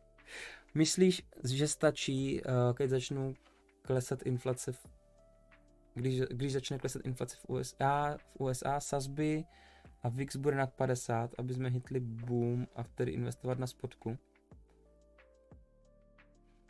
Jo, takže kdyby začala klesat inflace v USA, tak si myslím, že VIX spadne, že, že ta hodnota půjde dolů. Takže by naopak by se mělo jako růst. Takže, takže No to je otázka, tohle asi je tak komplexní otázka, že kdybychom hitli boom a vtedy investovat na spodku. Ale já si myslím, že investování není o tom trefit spodek, že pokud, i když ode mě teďka je to pokrytecký, protože já jsem vlitej z akcí, jo, ale ve fondu je držím. A pokud máte akcie, tak stolika peněz, co chcete mít v akcích, tam mějte podle toho strachu svýho, jakože už teď bych byl zainvestovaný a měl bych v nich něco, ale to pokrytecky nemám, jo. Ale ve fondu držím samozřejmě. Protože ve fondu, když investujete cizí peníze a když trhy ustřelí navrh, tak já budu potom investorům vysvětlovat, proč oni nemají zisk a to je hrozně blbý, že jo. Já vidím hrozně ty, ty nevýhody toho, toho portfolio manažera toho, že to nejsou jeho peníze a musí se k tomu chovat jako střízlivě, jo. Já jsem na svým portfoliu střelec a na, na, na druhou stranu mě strašně vyhovují ty fondové peníze. Já jsem zvažoval už jenom z hlediska toho, že se tam chovám střízlivěji, jestli svoje peníze neposlat, jestli všechno neprodat a neposlat to tam, protože tam fakt jako člověk se chová tak, jak by reál, tak jak vám říkám na investice, tak, tak se chovám v tom fondu. Tak jsem si říkal, že to je lepší možná než na mém portfoliu. A uh, to, že vlastně chcete chytit dno, tak to se vám nepodaří. To se vám podaří jenom dollar cost averagingem, jo? Když přikupujete, tak prostě to dno trefíte, ale zase poměrně nějakou třeba malou částkou. A uh, myslím si, že pokud chcete akcie v portfoliu, tak je prostě mějte a klidně řekněte, hele, já si myslím, že to půjde ještě dolů, tak mám třeba 50% vyvázaných, 50% zainvestovaných a z těch 50% si sledujte tady ty ukazatele. Jasně, sledujte VIX, sledujte klesání inflace, sledujte Fed, úrokový sazby a podobné věci a, a čím níž to jde, tím víc propouštějte tu likviditu. Ale vyloženě teď nebýt zainvestovaný a pak až nastanou tyto události, tak najednou zainvestovat, protože to najednou bylo, jako teďka to chci koupit za 100%, tak, uh, tak to jako nefunguje. Jo, to, to dno, ale budu chyst, hele, budu, budu točit díl na to, proč všichni prodávají na dně a nikdo neprodává na topu, tak na to chystám video. Tak, další otázku, prosím. Já to už je. Jaký uh, vplyv, no vliv, jo, vliv, zvýšení sazeb na cenu ojetých aut je počas inflace dobrá investice do ojetého auta, keď rastů? Hele, inflace do auta je vždycky nejhorší investice, se jako říká. Vím, že to dneska není pravda. A myslím si, že tam nehraje tolik roli zvyšování sazeb. Jo, teď aktuálně prostě na to, že se že se ty auta zdražily, tak je právě spíš inflace, tady to beru, je počas inflace dobrá investice do toho auta, takže ano, může to být inflace, ale nebral bych, že investujeme do aut, jo. Ano, jsou lidi, kteří vydělali, vydělali na tom, že koupili auto. Třeba já tu Panameru jsem taky, jako dneska to prodávám dražně, za kolik jsem to kupoval. Na druhou stranu, já když jsem kupoval, tak tam byla závada nějaká, kterou ani nevěděli, jak odstranit. Já mám skvělého technika, takže se mu to podařilo odstranit. Takže už jenom za cenu té opravy jako a, a, to, co jsem jako dal do servisu, tak jsem zvýšil hodnotu toho, toho auta a dneska jste mohli koupit prostě auto za 100 tisíc a dneska ho prodáváte za 200. Ale to neznamená, že by bylo najednou dobrý investovat do aut. Neříkám, ale kupte si nový auto, začněte ho pronajímat, to si myslím, že může být dobrý biznis třeba. Jo, ale že to není úplně, že tak teďka koupím ojetinu a vsázím se na to, že ho pak prodám dráž, to ne.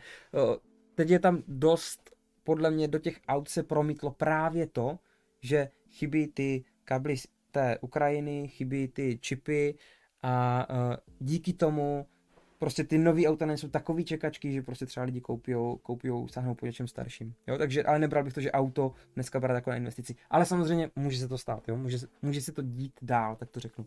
Dost záleží zase na tom, jak dlouho bude trvat ten konflikt. Jak jde život, Libore? No, nic moc.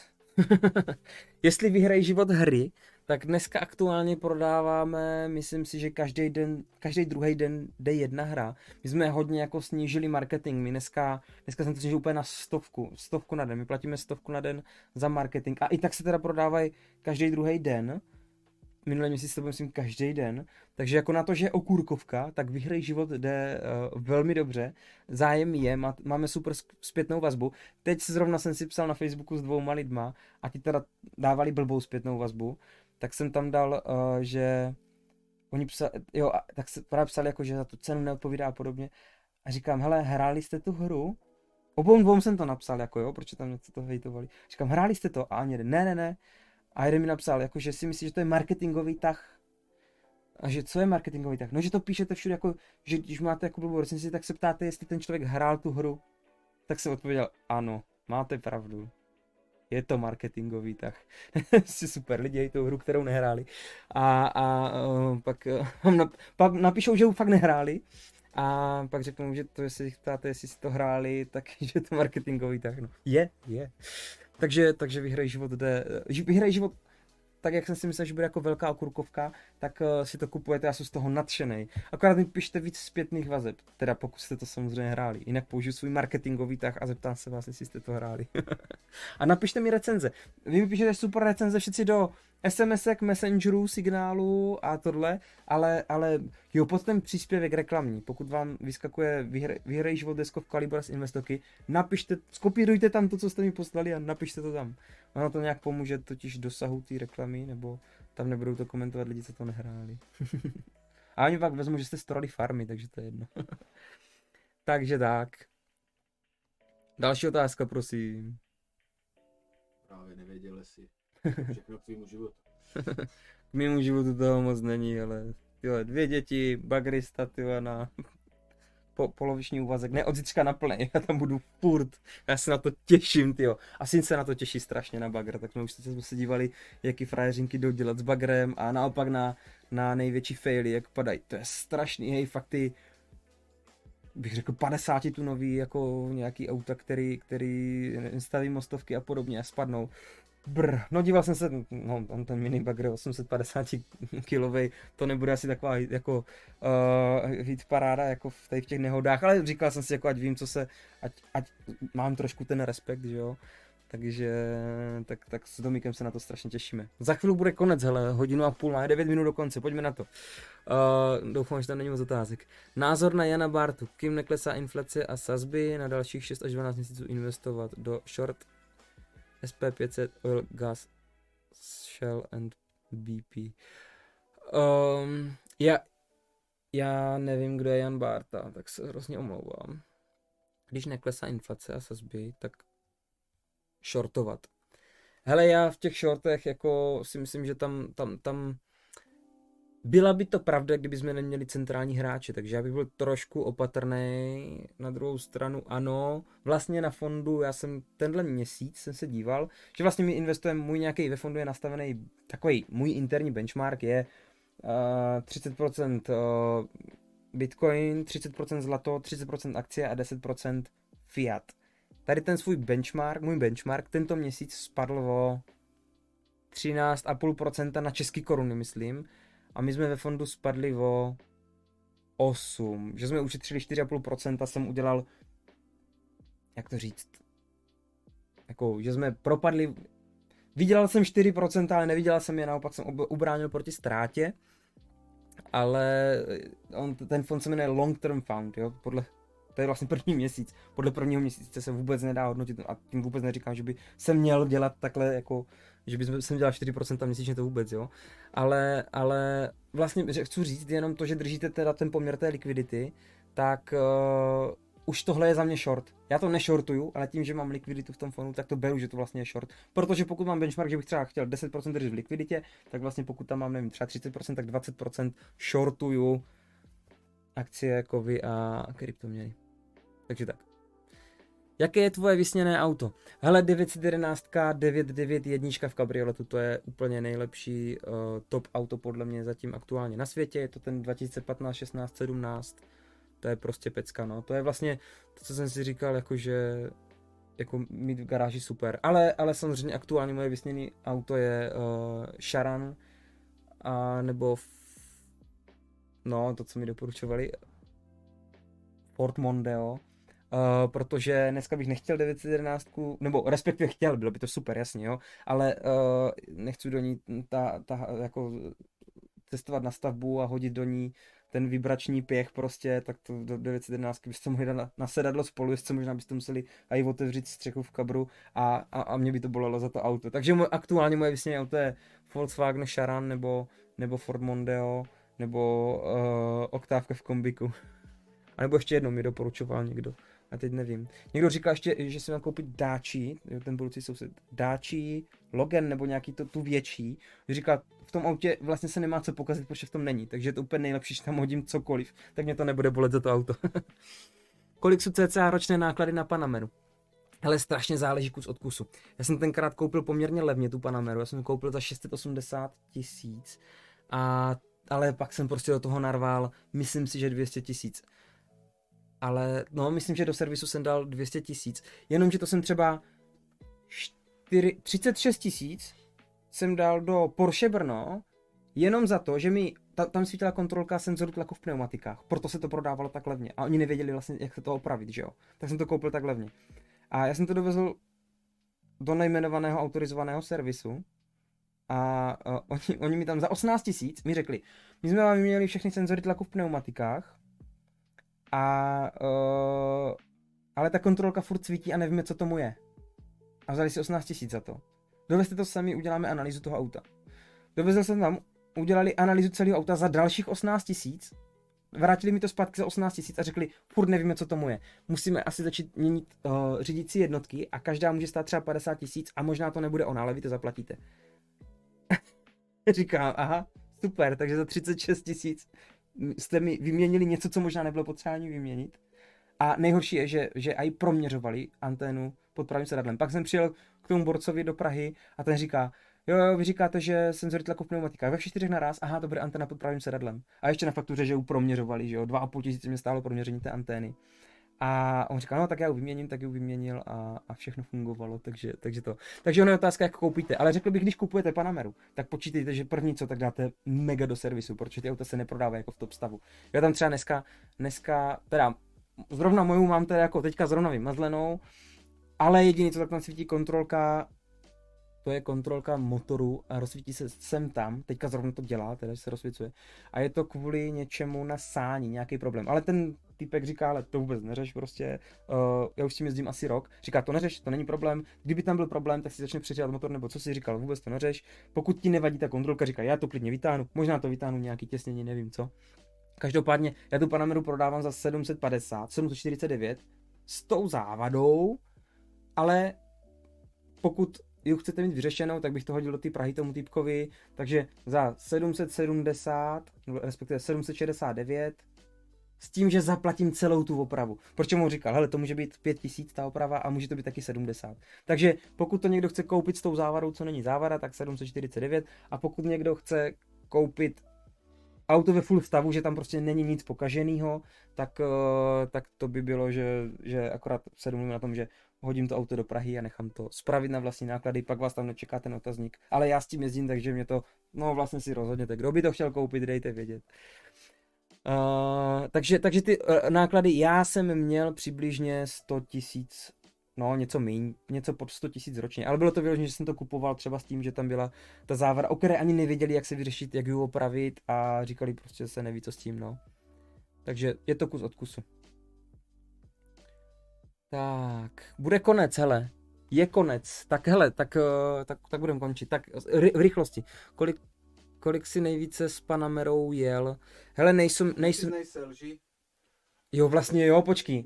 Na nejmenované zemi vlastně, kde mají bez omezení, tak uh, hele, já nejsou top speed, uh, že bych se čuměl na tachometr. Já jezdím pro pocit z jízdy, takže my, jako jel jsem s ní, v Německu 220, 250, možná něco takovýhodle ještě to auto chtělo, ještě, ještě když jsem jako šlápl, je to sedmi, sedmi kvalt, že jo, takže on jako ještě, furt to tam šlo, ale, ale já si jako neužiju to, že jedu jako, že čumím na tachometr a jedu rychle na rovné cestě, já jsem naopak jako, že třeba do serpentin, já si užiju tu jízdu, že si jako dobře vyberete zatáčky, pěkně si nadjedete a tady tyhle věci, jo, takže proto třeba říkám, ta Panamera je to prostě kompromis, je to prostě rodinný auto, jo, není to, kupte si dvoumístný auto bez kufru na to, abyste se bavili, jo, nebo ideálně 911, 991 v cabrio verzi, ale ne, že mi ji vykoupíte, já bych ji chtěl. já bych ji chtěl. Uh, tak, jak to vidíš s nemovitostmi? Čeká, že půjdou ceny dolů. Uh, ceny hnus například pro mladé lidi, kteří chtějí bydlet cca 5 let po VSO, jediná možnost jít nájem. Jo, je to tak, je to prostě strašný a ano, myslím si, že by to měli, mělo jít dolů. Na druhou stranu nic moc teďka aktuálně nenasvědčuje, že by se to mělo dít, ale mělo by to jít dolů. Je otázka, jestli to ještě předtím dva roky neporoste navrh a pak to tohle. Točil jsem na to video, Uh, zase je to věštění jako budoucnosti, ale, ale s těma sazbama, které jsou dneska tam, kde jsou, tak si myslím, že by se měl poměrně zastavit trh těch, co skutečně potřebují bydlet a o tě, že si spíš převezmou ti, kteří spíš chtějí uchránit peníze před inflací. Na druhou stranu zase je tam ten protiargument na koupy, že eh, stavět nechcete při dnešních cenách. Stavím a nechcete to. Železo jako kubík betonu byl ještě uh, x0, beton C 25 na 30 uh, stál, stál, myslím, 3000 do prvního sedmi a od prvního sedmi stojí, myslím, 3,5 tisíce za kubík, jo, že třeba jako nárůst třeba o 15% teďka jenom za jednu, jednu změní, změnění jako ceny, jo, což je prostě šílený úplně. Uh, železo ani nemluvím, jo, to je prostě, nechcete dělat železobetonovou opěrnou zítku, kterou dělám samozřejmě, že teda chci dělat. Uvidíme, jestli si někdo koupí Panameru. uh, ahoj, jak budeš zapojen uh, do konference na Slovensku? Viděl jsem tě uvedeného jako hosta, ale v programu si nebyl. Hele, su, jsem tam jako moderátor. Já tu akci budu moderovat, respektive uh, dopoledne bude moderovat někdo jiný, protože Kuba říkal, že jako celodenní moderátorství, že to prostě seš tam furt a vyždíme tě to, takže dopoledne bude moderovat uh, kolega a odpoledne vlastně budu moderovat já Uh, s tím, že jsem si říkal, že klidně můžu být jako náhradník, protože nikdy nevíte v létě prostě kdo nedojede, ale jako, jako primárně tam jedu jako moderátor. No. Tak. Uh, pak je věc druhá, jo. Já vlastně na ty tady ty akce rád jezdím z jednoho důvodu, že já si s váma rád pokecám. Takže ono možná, pokud budou, a to nevím, jestli budou ty, ty přednášky jako online, tak pro mě bude možná super odmoderovat si, že někdo bude jako přednášet a já bych možná radši ten den strávil jako s váma, že prostě budu tohle. A pak se odmoderuju a, a vlastně dopoledne tam budu moc, no, no. Jo, mě baví to potkání s váma, jakože neděláme žádný investoka sraz, já nemusím nic organizovat, prostě si tam jenom dojedu a, a to mi přijde dobrý, tady ty konference jsou super na tohle. Takže ano, jo, Kuba Kralovenský dělá konferenci uh, v Bratislavě uh, 30. myslím, mrkněte na to, je to dobrý.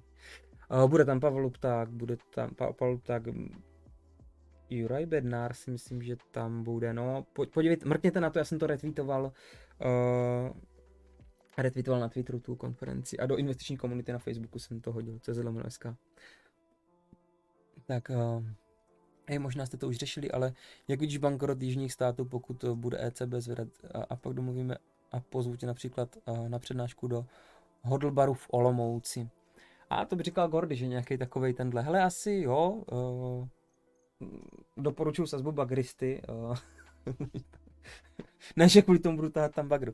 Ne, jako jo, hele, jsou, jsou věci, které samozřejmě, když si mě objedná nějaká firma na to, tak tohle, ale já tady ty, ty různý nějaký kryptoměnový, uh, jak to říct, se chci jako podporovat, aniž bych si třeba, neberte to teda teď za slovo, že všude budu jezdit zadarmo, když řeknete, že jste krypto, ale, ale, hele, napišme se pak, jasně, napiš mi pak na infozavináč investoka. Olomouci blízko. Dno naraženo, jo, byli jsme na dně, už jdeme jenom up, tak dobře. Tak, ahoj Libor, myslíš, že, si, uh, že je lepší splatit úvěr na bydlení jednorázově, nebo ho nechat běžet a peníze investovat? A Marta, jo, jo, hele, uh, ono je otázka, jako pokud máš dneska peníze z hypotéky, kterou máš jako dvouprocentní sazbu, tak je prostě vymadej na spořící účet, nebo do toho Cirusu, co jsme se tady bavili, protože už to, že to dáš na spořící účet, ano, zase, oni ty spořící účty mají limity třeba do 30 tisíc, jo. OK, tak si to dej na dva spořící účty a něco dej do, do toho Cirusu a uh, spočítej si, že vlastně reálně dneska blbost jako uh, splácet úvěr, no, tak to říct. Ale samozřejmě něco jiného, pokud ti skončí fixace, na, na bombí se ti úroky, otázka. Takže ten matematický výpočet musí být jako pro tu konkrétní danou situaci. Ale dneska doporučuji hele, se kouknout na to, kde jsou sazby který leží na základě reposazby prostě na účtech jako zadarmo a pokud fakt ta, ta hypotéka, spoustu lidí fakt právě píše, že má úvěr prostě na 2%, tak si myslím, že dneska je blbost toho doplácet.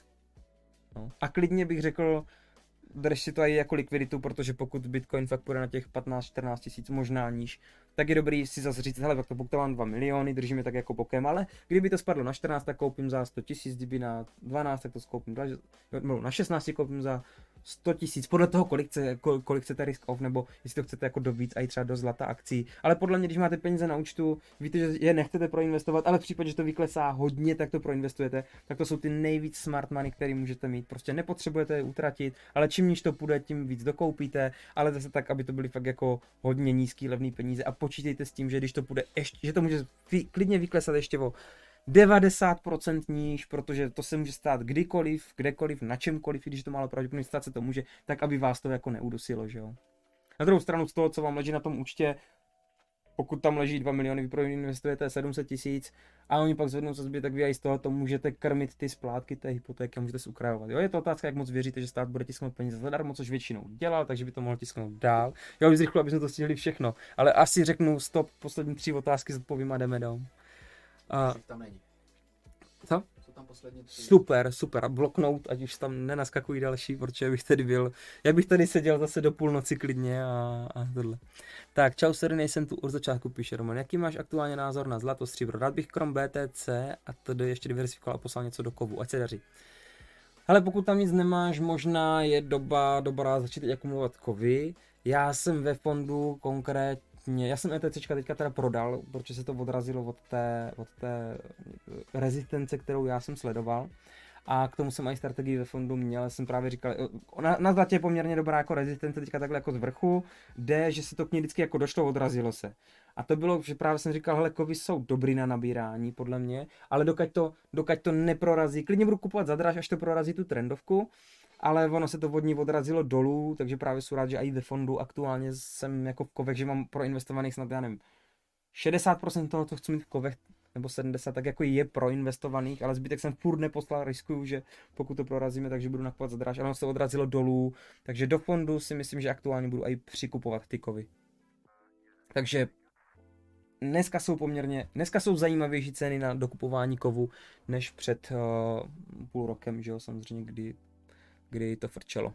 Tak jak to prostě klasicky bývá. Ale neznamená to, že nepůjde ještě níž. Jo.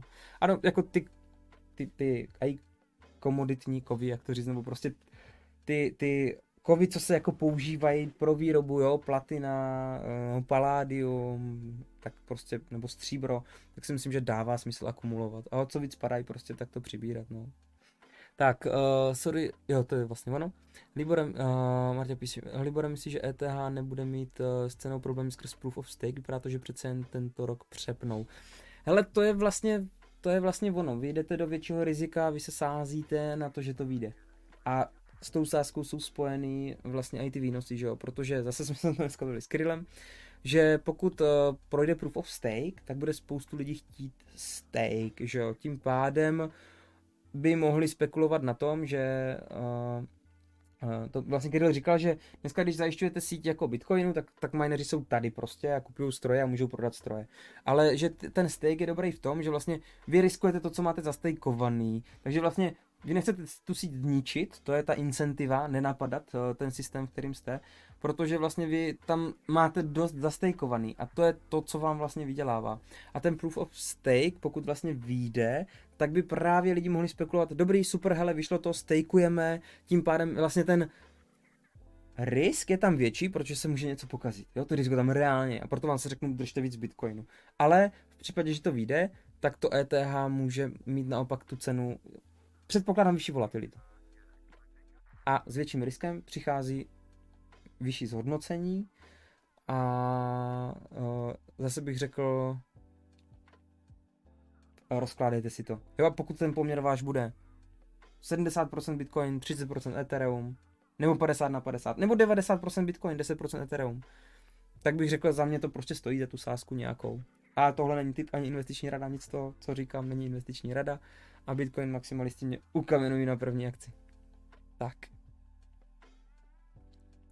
Aleš, a to je poslední, že jo, předpokládám. Staré přísloví říká, Fordem tam, vlakem zpátky. OK. Teď jsem si právě říkal, že z hlediska jako... Uh, už, už jsem vyplej nebo ne? Jsi tam? Můžu? Můžu ještě mluvit? Uh, já jsem měl náhledovce na to. Uh, takže uh, to vlastně aplikují teďka Rus, Rusové, že jo? Uh, tankem tam a vlastně zpátky vůbec. Uh, že bych si říkal, jako že bych uh, koupil nějaký tank, že jo, oni tam jako vydali, že nemusí danit. Zemědělec, který najde tank a skonfiskuje si ho, takže ho ani nemusí danit, tak jsem si říkal, že možná by stálo za to se domluvit s Ukrajinou, začít sem tát tanky, tavit to na železo, aby byly výstuže do operek, no, takže... takže tak, hele, děkuju za super pokec, doufám, že se vám líbil, pokud jo, samozřejmě dejte like, kolik nás tady je, 68 v Okurkovce, já vím, že to jsou jako malý čísla, ale mě to jako, je to podle mě docela dobrý, 68 lidí jako průběžně teď, jakože tady, tak je super. Takže děkuji, že se díváte. že jste se dívali a hele, dejte mi i koment nějak, já nevím, jestli se tomu algoritmu líbí. Hoďte, hoďte mi koment, jestli ten, ten, ten livestream dneska byl dobrý, zkomentuj to. Moc se rozkecáváš, málo se rozkecáváš, jdeš moc do hloubky, máš nejasné odpovědi, nebo, nebo vadí nám, že klepeš nohou, nebo něco takového. Tak prosím dejte mi koment jako na ten konkrétní livestream, ať vím, jestli je to dobrý formát, jestli vám to takhle vyhovuje, nebo jestli bych se měl zaměřit na nějaký, jako na nějaký zlepšení v příštím livestreamu. A zatím se mějte. Čau za týden s Kirillem.